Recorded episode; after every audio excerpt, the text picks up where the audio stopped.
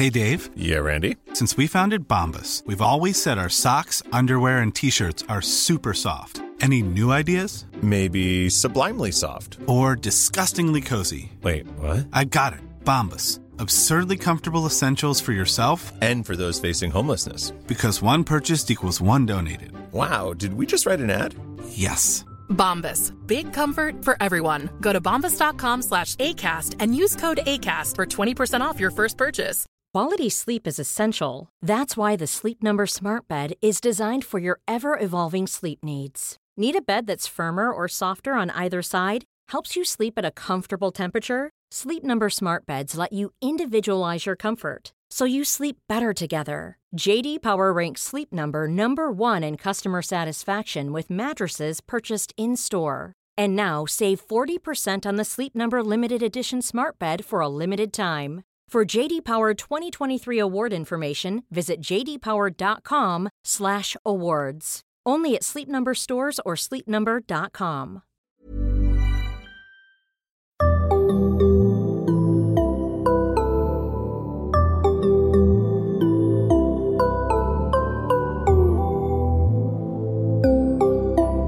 Barnpsykologerna.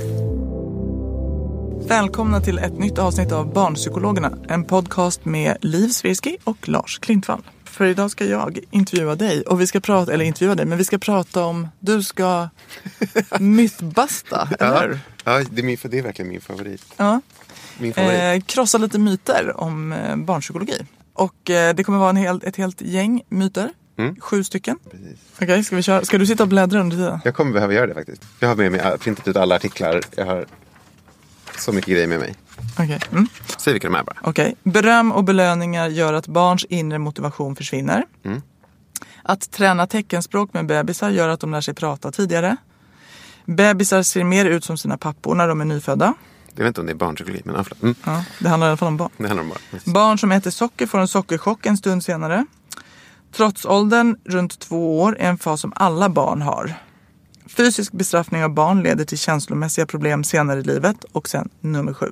Folk utvärderar sina liv när de närmar sig jämna födelsedagar. Kanske inte heller barnpsykologi för jag tror inte tioåringarna gör det. Men Det vi tar den myten i alla fall. Då. Tioårskrisen. när man utvärderar vad man har gjort på den här jorden. Ett decennium. Men vi börjar med den första då. Beröm och belöningar gör att barns inre motivation försvinner. Ja, Stämmer det? Alltså så här, nu ska, vi, nu ska jag sä- säga, det ska jag säga var myten kommer ifrån. Mm. Det fanns en klassisk studie på 70-talet när man började, man lät barn rita teckningar på en förskola. Och så kollade man hur många teckningar de hann rita på, när, de liksom, när man erbjöd dem att rita, hur många Mm. teckningar ritade de. Så då gjorde man det en dag och nästa dag så kom man tillbaka och sa man så här, bra nu ska vi, vi kommer betala er för att rita teckningar. Och då betalade de, jag tror att de betalade dem med godis i och för sig. Men det var ändå betalning för teckningar. Och då började de ju såklart rita skitmycket teckningar. För det, det lägger man ju till en yttre, eh, en yttre motivation. Liksom. Och sen den tredje dagen så kommer forskarna tillbaka och säger så här. Mm, nu är det slut på betalningen. Ni kommer inte få några godisar för att rita teckningar. Och då ritar barnen såklart färre teckningar. Men de ritar också färre teckningar än vad de gjorde dag ett.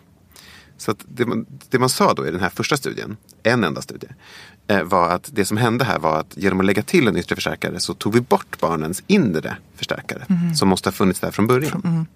Det var det, den slutsatsen man drog. Liksom. Och det här har kallats för the overjustification effect. Har man förklarat det med. Det vill säga att när barnen sitter där och ritar så tänker de så här, varför ritar jag den här teckningen? Det måste vara för att jag får godis för det. Och sen när man tar bort godiset, då finns det ju längre inte den förklaringen. Så man har liksom sabbat det genom att ge barnet en yttre anledning till det. Och det finns lite andra studier också på um, vuxna som ska lämna blod och sådär. Att man, om man har en kampanj där de får betalt för att lämna blod och så slutar kampanjen, då får man mindre blodgivare än man fick från början. Det är lite samma effekt. Det finns några exempel på det här i alla fall.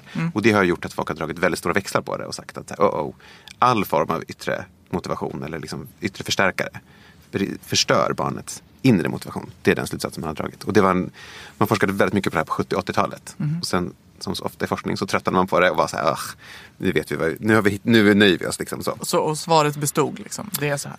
Nej, det var, det, det var väldigt, man gjorde väldigt, väldigt många studier. Jag hittade en metastudie där de hade 94 olika artiklar på det här ämnet. Alltså 94 olika experiment. Så att folk forskade ju massor på det här och de går åt olika håll. Så jag tänker att det är det jag ska försöka förklara. När stämmer den här myten och när stämmer den inte? Det, det första man ska tänka är liksom att, att motivation framförallt är en, en summa av inre eller vad man ska kalla det, och yttre förstärkare. Så att, eh, att lägga till en yttre förstärkare gör ju att barnet kommer göra beteendet mer. Det kommer inte automatiskt betyda att den tar bort den inre förstärkaren. Liksom. Så, utan att om vi vill att ett, ett beteende ska förekomma så är det bra med inre motivation och det är bra och ännu mer bra om du har och yttre motivation dessutom. Liksom ett plus ett blir två, inte ett och ett halvt. Exakt. Så att jag går till jobbet dels för att jag får betalt för det, en yttre förstärkare, och dels för att jag tycker att det är kul. Det båda de grejerna gör ju att jag tycker att det är mer okej att gå till jobbet. Liksom. Jag slutar inte tycka att det är kul att gå till jobbet bara för att jag får lön. Så. Ehm, och sen tror jag också, det man också kommit fram till är att tråkiga beteenden som barnet ändå aldrig skulle göra, alltså där det inte finns någon inre, inre motivation. Där finns det ingen inre motivation att förstöra med att lägga till yttre förstärkare. Som ett klassexemplet är ju så här, städa sitt rum. Om barnet aldrig städar sitt rum, har noll inre motivation att städa sitt rum, då finns det liksom ingen risk att lägga till en yttre förstärkare. Eh, Fast risk, Mm. då är du inne på att det är så. Ja men det finns nämligen fall sen när det okej. faktiskt finns en liten risk. Ja men som det här teckningsexemplet tror jag visar ju att det finns en sån risk. Liksom. Men kan man inte också tänka att barn som har ritat massa teckningar i två dagar har tröttnat lite den tredje dagen? Ja, de har en kontrollgrupp och sådär. Så, så enkelt är det inte. Jag förstår vad du menar men så enkelt är det. Så dumma var de inte. Jag tänkte på det. Det var. Eh, nej faktiskt inte. Ehm, ja precis, nej men vänta vad var jag någonstans? Just att eh, Man de lägger flesta till- kliniska fall då f- har ju barnet ingen inre motivation. Så det finns liksom ingen risk med att lägga till någonting. Nej, just det. Då, jag vet inte om, om man tänker då att om man bara väntar tillräckligt länge då kommer den här inre motivationen plötsligt dyka upp och barnet kommer vilja ha ett städat rum. Men i de allra flesta fall så är det ju inte så. Det är inte realistiskt. Liksom. Nej. Och då är det ju oproblematiskt tänker jag, att, att, att lägga till någonting yttre. Eh, och sen så, det man också har hittat som är det mest intressanta då, det är ju att de här, den här effekten kan gå åt båda håll. I vissa fall så ökar barns inre motivation när man lägger till en yttre förstärkare. Eh, och antagligen är det därför att då börjar man faktiskt få syn på vad det är, när man gör någonting bra och när man gör någonting dåligt. Så att vad förstärkaren gör är att den liksom ger en feedback på det här funkar och det här funkar inte. Så det, liksom, det är egentligen kanske feedbacken som är effekten snarare än vad det nu är för förstärkare man får. Är du med på vad jag menar? Ja, och- men jag tänker att man också kommer i kontakt in Ja. med de naturliga förstärkarna. Ja, exakt. I, det kanske man inte gör när det gäller att städa sitt rum. Man kanske städar sitt rum tusen gånger och man tycker aldrig att det är särskilt intressant att rummet Fast man blir rent. kanske både får, till exempel om man får, ja, men man får en femma för att man gör det, men man får också massa beröm kanske av sin förälder för att det var bra gjort. Mm. Och man kanske ändå så här, det gick snabbare att komma iväg till skolan för jag hittade mina grejer direkt. Mm. Alltså att det, att det kommer lite grejer som en följd som till slut ändå får någon slags värde också. Att Det var inte så dumt kanske. Nej men precis, exakt det som du säger. Att, att, och det är väl så man tänker med de här förstärkningssystemen. Att vi lägger på yttre förstärkning så att barnet kommer i kontakt med den inre motivationen. Liksom. Att man märker så här, okej, man ger yttre förstärkning för att typ göra läxan direkt efter middagen. Då, om du gör läxan nu direkt så går vi och kollar på ett roligt, en rolig film sen. Då märker ju barnet att om jag gör det där, då slipper jag gå runt och liksom, ha det där hängande över mig. Liksom. Så får jag bara av från att göra-listan. Precis, och då kommer ju barnet i kontakt med, vad ska man säga, inre motivation eller naturliga förstärkare. Just det. Exakt så. Och då har ju för själva verket den yttre förstärkaren ökat den inre motivationen på sikt. Precis så. Ehm, och sen har man också sett att det är skillnad på att, att förstärka bara att göra en aktivitet och att göra en aktivitet bra. Alltså det är skillnad på att säga till barnet så här, sitt med matteboken i 30 minuter. är ju någonting annat än att säga eh, rä- räkna ut 20 stycken tal. För om du bara sitta vid, vid boken, då kan man sitta där och bara sucka och tycka att det är värdelöst. Men om man säger att förstärkningssystemet är baserat på faktiskt vad du gör där, liksom, då finns det inte en risk. Utan då märker ju barnet just det där med att den, man får feedback på vad som funkar och inte funkar. Så då kan man säga så här, ah, men fan, nu gjorde jag 20 stycken tal. Det var bra. Det var ju det jag skulle göra. Men att bara sitta vid boken i, vid 30 minuter, det riskerar däremot att man sänker barnets inre motivation. Det är det man har upptäckt. Och det här gäller inte bara barn, det här gäller också vuxna. Att det är bättre att betala folk för eh, alltså Någon output, slags prestation. prestation, snarare än bara att göra aktiviteten. Så. Sen är inte det kanske alltid realistiskt att få till det där. Liksom. Och sen har man också sett att, att beröm, alltså verbalt beröm, att man säger bra jobbat. Det har aldrig någon, ingen av de här studierna kan visa att det skulle sänka barns inre motivation. Så det är liksom riskfritt att säga till barn, ja vad bra du jobbade, vad duktig du var. Vad kul att du kom iväg till träningen eller vad det kan vara för någonting. Det, det är helt riskfritt, så det behöver man absolut inte oroa sig för. Men sen har vi snackat lite om det här med att man ska säga att barn är duktiga och sådär. Så börja ge egenskaper till barn och tro att det är beröm. Det kanske man inte ska göra. För då, då berömmer man ju egentligen inte att barnet har gjort någonting. Då börjar man påstå saker om vem barnet är. Och det är ju inte samma sak som beröm egentligen. Eller inte liksom, det är inte en, en förstärkning på ett beteende. Så. Är du med på vad jag menar? Ja, bra. Um, Okej, så att verkligen, myten är ju lite, den är svårare än man tror. Den, man har forskat jättemycket på det. Det är inte alls så problematiskt som jag tror att folk tror. Men att det finns få, få, få fall där man sätter upp förstärkningssystem där det faktiskt riskerar att göra barns inre motivation lägre. Men i klinisk verklighet så tror jag inte att det här är ett problem. Nej, för så. man sätter inte upp ett förstärkningssystem för ett barn som redan gör ett beteende jättemycket och Exakt. tycker det är kul. Nej, varför skulle man göra det? Varför Man tar inte barn som tycker om att rita teckningar och så börjar man betala dem för att rita teckningar. Doesn't make any sense. Liksom. Varför skulle någon vilja göra det? Utan det är ju där barnet inte gör beteendet och inte kommer i kontakt med den inre motivationen. Det är då man hittar på det. Just det. Och det vet vi också att man ska inte bara sluta med en förstärkningssystem från en dag till en annan. Utan man ska helst fejda ut det liksom, och gå över till mer naturliga förstärkare. Och liksom, ja, men det har vi pratat om tidigare. Eller hur? Yes. Okej, Okej, vad- nummer två. Eh, ja, att träna teckenspråk med bebisar gör att de lär sig prata tidigare.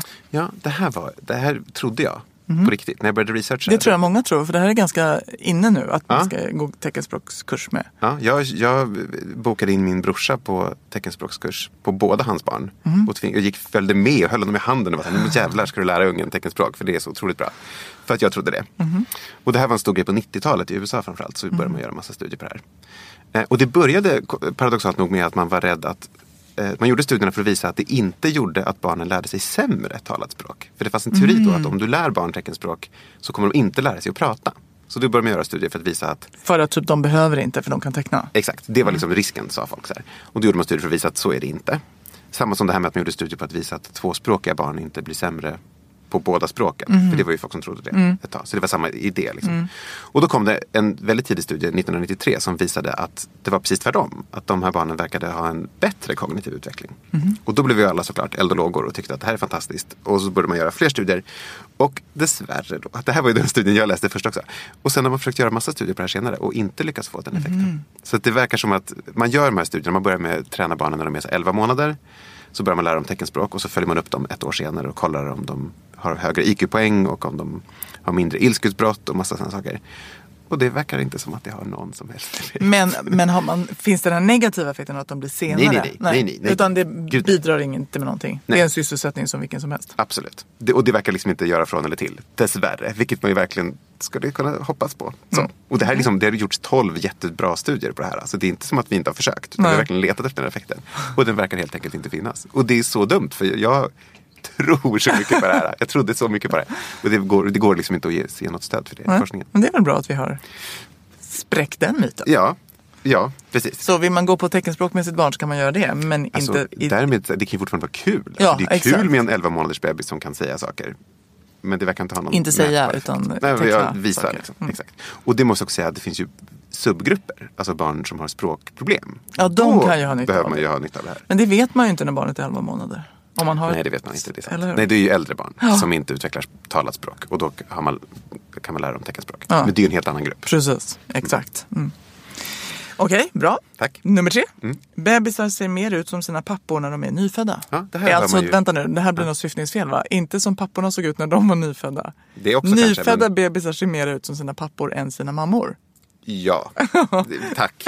Ja, precis så är det. Ja, precis. Och då säger ju folk så här, ja men det här, så här är det ju. Och han är så himla lik pappan. Och så brukar det ju vara. Och då vet vi ju, varför är det så? Jo, då hittar man på en evolutionär förklaring till det här. Och det är ju så här, det är för att papporna ska känna igen sitt barn och tycka att det är värt att investera resurser och mat och ta hand om sitt barn. Exakt. Och det gör de ju bara om de är säkra på att det är deras barn. Så därför ser bebisarna ut. De ser till så, ser till så att evolutionen har gjort då att de här bebisarna ska se, vara mer lika Att alla Papporna. bebisar ska se ut som sina pappor när att de alla, kommer ut. exakt, Mm. precis. Verkar ju logiskt, eller hur? Det- Jag hörde det här första gången och jag har hört folk säga det många gånger. Och det verkar man tänka så här, ja det verkar make sense. Liksom. Och det här kommer från en, en studie från 1995 som publicerades. Där man hittade det här resultatet. Eh, med kanadensiska, och den fick, med kanadensiska föräldrar och kanadensiska pappor och kanadensiska barn Mm. och kanadensiska mammor. Och då, sa, då var det liksom oberoende bedömare som sa att de fick se på bilder på bebisarna och på föräldrarna. Och då tyckte de generellt att de var mer likt papporna Mm. helt enkelt. Eh, Och sen har man här också gjort massa fler uppföljningsstudier på det här. Och de får ju ingen uppmärksamhet. De här studierna som kommer senare och som inte visar någon effekt på det här. De är ingen som, det är ingen som kommer skriva en helsidesgrej i, i eh, DN om det tråkiga fyndet. Liksom. Nej. Utan det är bara första artikeln som får någon uppmärksamhet. Det man däremot har hittat att eh, det som händer är att mammor och andra vuxna kring eh, familjen är väldigt bra. De vill väldigt gärna betona det här. Så att när man, liksom, när man spelar in och lyssnar på familjer, då säger de det här väldigt mycket. Mm. Du är så lik din pappa. Ja, exakt. Ja, eller precis, han är verkligen lik dig. Så här, Ja. Gud, ja, vilken gullig bebis. Han är verkligen lik dig pappa. Så folk håller på med det här väldigt mycket. Så det är snarare vad vi håller på med är att vi försöker övertyga pappan om. Har det ett evolutionärt värde då? Det är klart att det har. Ja. Exakt, det är det som har ett evolutionärt värde. Alla vill ju se till så att den här pappan investerar i barnet Mm. och vill övertyga honom om att han är pappan till barnet. Men det vi vet, det här finns ju studier både på människor och framförallt på en massa andra eh, primater, alltså andra apor, att det är inte alltid så att pappor är pappor till sina barn. Så, det går ju, de här procentsiffrorna är ju all over the place. Det- Vissa studier säger att det är 1 procent, andra säger att det är 10 procent. Alltså där man tror, män tror att de är pappor till ett barn som de inte är. Just det. Och hos djur är det här eh, säkert ännu vanligare. Hos primater är det säkert ännu vanligare. Mm. Och det, vad det visar är ju att om man är en bebis, om man, evolutionärt då, de bebisar som avslöjar vem deras pappa är riskerar ju att komma ut ur mamman och avslöja att det är inte mammans partner som är pappan. Och det här är ett problem i, i evolutionen, eller hos andra djur. För att pappor dödar bebisar. Det är den vanligaste dödsorsaken. Jag googlade upp det här precis nu. Den vanligaste dödsorsaken hos väldigt, väldigt många olika aparter. Att, att en bebis dör, det är antagligen för att det är dens icke-biologiska eh, pappa som dödar den. Alltså infanticid hos apor är supervanligt. Oj. Och det här gör, eh, hannar gör det här för att de vill ju inte att investera massa resurser i Nej, någon annans gener. Utan då vill man hellre döda det barnet så att mamman slutar amma och snabbt kan bli gravid och med ens eget barn. Liksom. Så det finns en evolutionär drivkraft att Mm. ha ihjäl ungar som inte är ens eget. Liksom. Ja, det här är ju hemskt. Liksom. Mm. Och det betyder ju då att det sista en bebis ska göra är att avslöja vem som är ens pappa. För då är ju risken att man blir dödad. Så det vill man inte göra. Om någonting vill man vara lik sin mamma. Så att man inte signalerar vem ens biologiska pappa är. Så den evolutionära förklaringen går i själva verket i precis motsatt riktning det. än det man tror. Det är jätteknasigt. Ehm, ja, precis. Ja, det är egentligen det. Så det finns liksom en, en, en bogus evolutionär förklaring. Men den riktiga evolutionära förklaringen går i precis motsatt riktning. Bebisar ser antagligen inte alls ut som sina pappor. För det sista man vill göra är att se ut som sin biologiska pappa. Och bli avslöjad. Liksom, Just som, det. Som, Om, om inte han råkar stå bredvid. Exakt. Och det är ju inte säkert att han gör det. Nej. Mm. Ja, spännande. Ja, det, eller hur? Kul. Jag Verkligen. Ready to pop the question? The jewelers at BlueNile.com have got sparkle down to a science with beautiful lab grown diamonds worthy of your most brilliant moments. Their lab grown diamonds are independently graded and guaranteed identical to natural diamonds, and they're ready to ship to your door. Go to BlueNile.com and use promo code LISTEN to get $50 off your purchase of $500 or more. That's code LISTEN at BlueNile.com for $50 off. BlueNile.com code LISTEN. Wow! Nice. What you're hearing are the sounds of people everywhere putting on Bombas socks, underwear, and t-shirts made from absurdly soft materials that feel like plush clouds. Yeah, that plush. And the best part? For every item you purchase, Bombas donates another to someone facing homelessness. Bombas. Big comfort for everyone. Go to bombas.com slash ACAST and use code ACAST for 20% off your first purchase. That's bombas.com slash ACAST. Code ACAST. Quality sleep is essential. That's why the Sleep Number Smart Bed is designed for your ever evolving sleep needs. Need a bed that's firmer or softer on either side? Helps you sleep at a comfortable temperature? Sleep Number Smart Beds let you individualize your comfort so you sleep better together. JD Power ranks Sleep Number number 1 in customer satisfaction with mattresses purchased in-store. And now save 40% on the Sleep Number limited edition Smart Bed for a limited time. For JD Power 2023 award information, visit jdpower.com/awards. Only at Sleep Number stores or sleepnumber.com. Den här, nummer fyra, den tycker jag är spännande. Mm. Barn som äter socker får en sockerchock en stund senare. Mm. Den hör man ju typ varje dag. Ja, det- ja, ja, det här är ju en sån här 80-talsuppfinning. Mm. Då kom det här. Ehm, och det finns en sån här, vad heter de, Simpsons-avsnitt och sånt där. När Bart får sockerchock och sånt där. Så det är liksom, den har verkligen spridits. Liksom. Ja men det säger man nästan på varenda barnkalas tycker jag. Och nu kommer de bli tokiga. Ja, Mm, precis. det. Och, Ja, och det har man ju forskat på jättemycket också. Det finns, jag hittade en review-artikel som hittade 23 eh, placebostudier. Alltså att man ger eh, man säger inte till barnet eller mamman vad det är eh, barnet får. Så i hälften av fallen så får de placebo, det vill säga de får något som smakar socker, aspartam, Som inte- ja. men som inte är socker. Och andra hälften får riktigt socker. Och så kollar man om det är någon skillnad. Både på liksom mammornas skattning av sina barns hyperaktivitet och på liksom att man filmar barnen och någon sorts någon eh, forskare som inte vet vad barnet fick får skatta hur mycket hyperaktivitet de har. Och det är ingen skillnad mellan placebogruppen och sockergruppen. Så. Ehm, så 23 olika studier har man kollat på det här. Några hittar i och för sig positiv effekt och de allra flesta hittar en negativ. Så sammantaget är det ju ett negativ, ingen effekt. Liksom. Ehm, och man har gjort det här både på, man har gjort det liksom på barn med ADHD till exempel och kollat på. Finns det en effekt hos dem specifikt? Det verkar inte finnas. Man har kollat på eh, rekryterat barn vars mammor säger att de är sockeröverkänsliga. Och tänkt att det kanske finns en, vissa barn som den här effekten finns hos. Men det finns ingen effekt där heller. Det är intressant. Det är jätteintressant, men det här är ju liksom bara det är en förväntanseffekt. Det finns en studie från 94 av, av, av eh, några som heter Hoover och Millich. Där de sa till mammorna så här. Nu kommer vi ge ditt barn socker. Eh, och, så, och vi tror ju att det kommer finnas en sockerchockeffekt här. Så vi vill bara kolla vad som händer. Bara det att det mammorna inte vet är att hälften av dem får inte Får socker. socker. Mm. Utan de får bara aspartam. Eh, men mammorna då som förväntar sig en effekt rapporterar också i båda grupperna att barnet blir superhyperaktivt. Och de blir också mer eh, strängare. Mhm. Så de blir så här restriktiva och börjar säga åt barnet. Så här, du måste, nu måste lugna ner dig. Mm. Så, så förväntanseffekten gör att de blir i någon mening lite sämre föräldrar. Mm. Och blir liksom mer begränsande. Så det är ett problem att folk går runt och tror på det här. Mm. Och liksom, om det påverkar hur de pratar med barnen. Liksom. Men du, har man gjort studier, om du nu vet det, men jag tänker så här, barn som har fått socker och placebo i kalassammanhang versus barn som har fått socker och placebo i typ sitt i ett tråkigt rum utan några stimuli och trycker i dig en skål med prylar. Väl, väldigt, väldigt bra fråga. Jag borde ha läst de här. Ja, men för det man brukar säga är väl att det är sammanhanget som speedar upp barnet. Ja. Där, för att oftast s- serveras socker i sammanhang där det också är festligheter. Ja. Och där barn är väldigt aktiva. Just det. Så att det, det kan vara det som driver den här myten. Ja. Är att man får ju saker i, på hyperställen. Eller vad man ska säga. Ja. Exakt, så barnen borde då rimligtvis inte, alltså både socker och placebobarnen borde bli väldigt aktiva på kalas och både socker och placebobarnen borde bli ganska passiva om de sitter i stimulansfattig miljö och trycker i sig en skål. Just det. Just det, att det är kanske snarare Fake kontexten. marshmallows är eller liksom- så. Ja. Ja, precis. Nej, men, ja, bra poäng. Det, jag önskar att jag visste. Du kan göra den stilen. Ja, det ska jag inte göra. Okej. Då går vi vidare, nummer fem. Det här, vi borde ha gjort en lista som gick så här nerifrån och upp. Så här, nummer ett!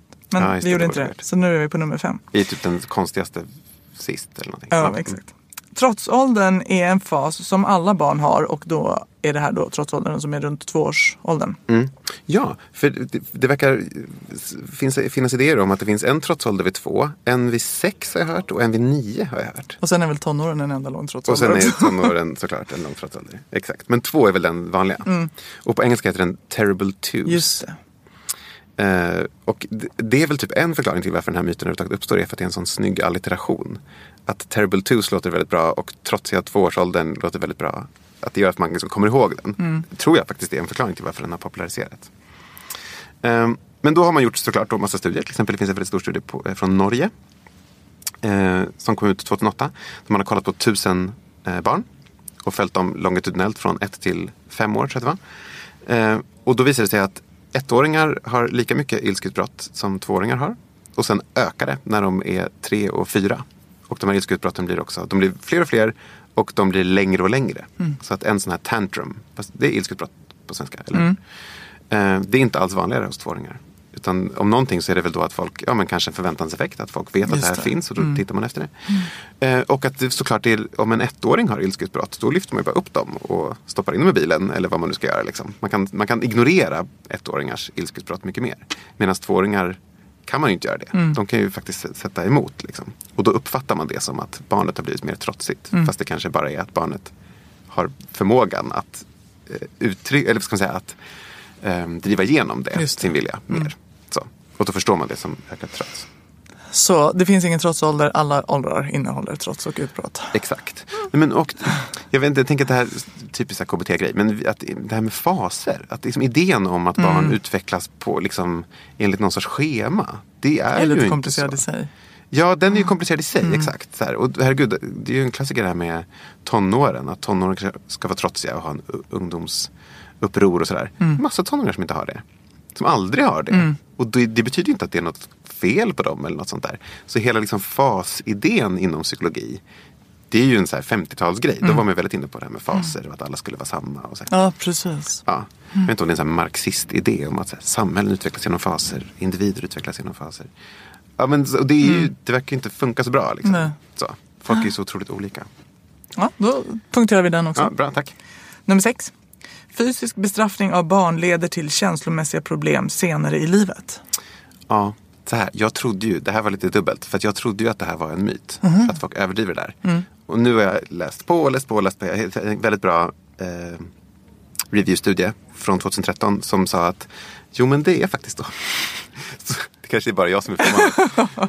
eh, de kollar liksom på spanking, har- det de har kollat på. För det är ju en grej i engelskspråkiga länder. Och då ser de att när man gör longitudinella studier, alltså att man följer ett barn, kollar när de är eh, i tidig skolålder brukar vara den vanligaste åldern för de här studierna. Och så följer man upp dem i snitt sex år senare. Då visar det sig att barn som faktiskt blir utsatta för fysisk bestraffning, de har mera både internaliserande problem, alltså ångest, och externaliserande problem, utåtagerande, sex år senare. Men det är så extremt små effekter. Eh, korrelationen är liksom 0,07 och sånt där. Men det är så otroligt många barn i de här studierna så den blir ju signifikant. Liksom. Så det finns en pytte, pytte, pytte, pytte liten effekt av att de föräldrar som använder mild fysisk bestraffning får pytte, pytte lite mer större problem sex år senare. Men du, här måste det finnas en kulturfaktor också. För jag tänker att om man är ett barn som lever i en spankingkultur där alla ens kompisar också får det. Mm. Ja. Jämfört med till exempel som ett barn i Sverige då där vi faktiskt har en lagstiftning mot det här. Ja. Och att då ändå få det, det måste ju ge så oerhört mycket större problem. Därför Ja. att jag vet att mina föräldrar gör något som man inte får göra. Jag är den enda som blir utsatt för det här. Tyvärr är det ju inte den enda, men ändå men en av få. det. Liksom. Absolut, men så kan det ju vara. Det tänker jag. Och det, jag tror också att en kultur, eller liksom, det är inte bara en kultur, det är ju som du säger, det är Mm. ju olagligt i Sverige. Ehm, de föräldrar som ändå gör det. Mm. Det säger ju någonting om, om vilka andra föräldraförmågor, Egenskaper, egenskaper, ja, man har. Liksom. Att om man måste gå till det, då kanske man saknar andra färdigheter Ja, som förälder. Liksom, och behöver hjälp att lära sig det. Så det kanske är ett uttryck för andra En av många saker. Ja. Mm. Och precis, som, om- precis, för det du säger är ju att i vår kultur så är det antagligen en starkare korrelation. Ja, ex- precis. Att vi skulle få ett andra siffror. Ja, Så är det ju antagligen. Ja. Exakt. Men då är det ju inte själva den fysiska bestraffningen i sig egentligen Nej. som är problemet. Nej, Så. just det. Utan hur den upplevs. Hur den upplevs Mm. och vad det säger, vad det säger om föräldern i övrigt. Liksom. Mm. Så tror jag att man ska tänka. Ehm, ja, faktiskt. Och jag tror de här studierna tar ju heller inte hänsyn till liksom, kontexten i vilken bestraffningen sker. Nej. Jag tänker att det måste vara ex- extremt stor skillnad om en unge slår ett annat barn och man går fram och liksom tar tag i det ordentligt. Mm. Men så här får du inte göra. Det är ju en helt annan sorts, det är ju ändå en fysisk bestraffning. Mm. Man liksom tar tag hårt i barnet. Det här gör, det här gör ju folk. Liksom. Det har, har väl alla som varit med barn Mm. har gjort det. Liksom. Man vet att man tar i lite för mycket. Det är ju någonting helt annat. Det tänker jag är mycket mer oproblematiskt än att man liksom, jaha, nu har du inte gjort eh, dina skoluppgifter och då kommer du få en fysisk bestraffning imorgon klockan tre. Alltså det är ju en helt annan... Utmäta ett straff. Ja, exakt. Det är ju en helt annan grej. Liksom. Och, eller hur? Det är skillnad på fysiskt straff och fysiskt straff. Men det, jag tänker också att det finns en poäng med att säga det här att, att, att effekten är så liten i de här amerikanska studierna i alla fall. För vi har ju, pratar ju inte så mycket om, om psykisk bestraffning. Nej. Alltså, det, det är som att vi tror att, att bara för att det är fysiskt så är det ett superstort övergrepp och det är hyper, super, super förbjudet. Men att liksom känslomässigt stänga ut barn och sånt där, det kan ju uppfattas som mycket, mycket, mycket värre. Och, och kontexten i vilket man gör det kan ju spela jättestor roll. Liksom. Och det, vi, det pratar vi väl om en del också, att det verkligen finns psykisk misshandel. jo, det är Problemet med det den gör. är Jo. ju att den är så svår att mäta. Ja, så det Att är så- bättre att dra ett tydligt streck Exakt. fysiskt. Liksom. Absolut. Ehm, men, men jag är glad att vi inte bastar den myten utan vi har kvar den och vi kan lägga till att även psykisk misshandel är illa. Ja, illa. ja exakt, exakt, exakt. Bra. Då går vi till nummer sju, den sista. Mm. Folk utvärderar sina liv när de närmar sig jämna födelsedagar. 30, 40, 50-årskriser och så vidare. Det här är inte alls barnpsykologi. Nej, Mm. men föräldrapsykologi kanske för er som lyssnar och är föräldrar. Tack. Okej. Nej men så här, det kom en artikel 2014 som jag hittade när jag läste på om en helt annan grej. Mm. Som fick också ganska mycket uppmärksamhet då, visade det sig. Som jag blev väldigt upphetsad över. För det, den var, visade någonting som ju alla går runt och säger, det här med 30, 40, 50-årskris. Eh, Och det de gjorde var att de jämförde personer vars ålder slutar på 9, alltså 19, 29, 39, 49 med alla andra. som har alla andra födelsedagar. Och så kollade de på framförallt tre utfallsmått. De hade lite fler, men de tre liksom tydligaste. Det, då sa de så här, okej, okay, personer som slutar, vars ålder slutar på nio är oftare på dejtingsajter. Kunde de hitta. Då tänkte de att ah, det här betyder att de liksom försöker förändra någonting i livet och liksom ta tag i sina relationer. Så här.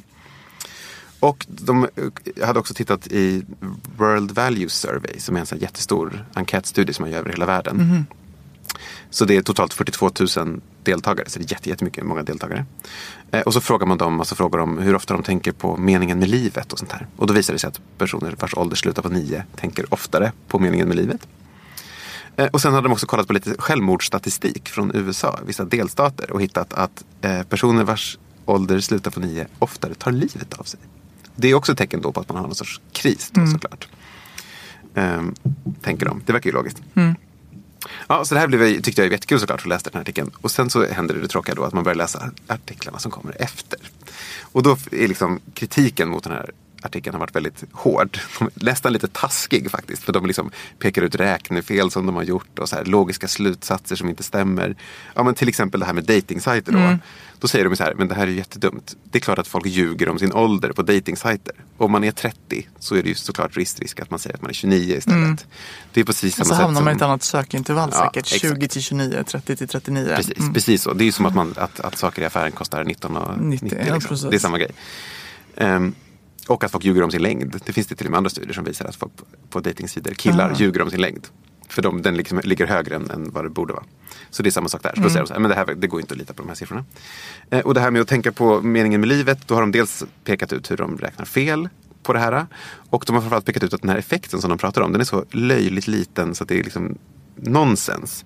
Så på en skala mellan 0 till 5 då skattar personer som eh, har en ålder som slutar på 9, de skattar i snitt 3,28.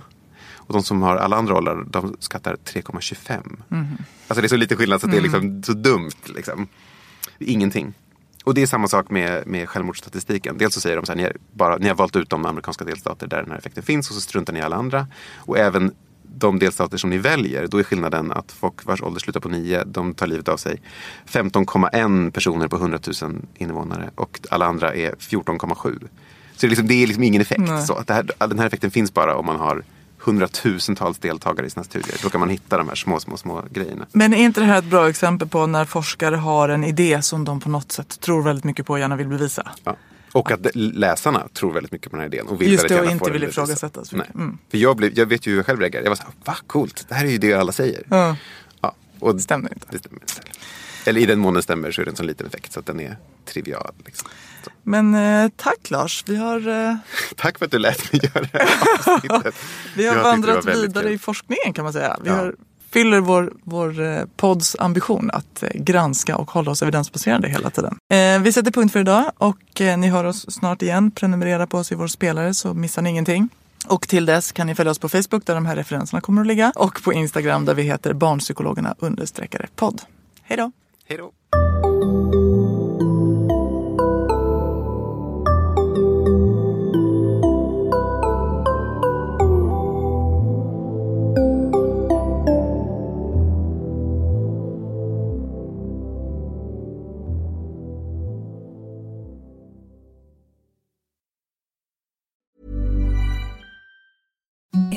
The softest sheets you've ever felt. Now imagine them getting even softer over time. That's what you'll feel with Bowl and Branch's organic cotton sheets. In a recent customer survey, 96% replied that Bowl and Branch sheets get softer with every wash. Start getting your best night's sleep in these sheets that get softer and softer for years to come. Try their sheets with a 30-night guarantee. Plus, get 15% off your first order at bowlandbranch.com. Code BUTTERY. Exclusions apply. See site for details. Hey, it's Paige DeSorbo from Giggly Squad. High quality fashion without the price tag. Say hello to Quince. I'm snagging high-end essentials like cozy cashmere sweaters, sleek leather jackets, fine jewelry, and so much more. With Quince being 50 to 80% less than similar brands. And they partner with factories that prioritize safe, ethical, and responsible manufacturing. I love that. Luxury quality within reach. Go to quince.com slash style to get free shipping and 365 day returns on your next order. Quince.com slash style.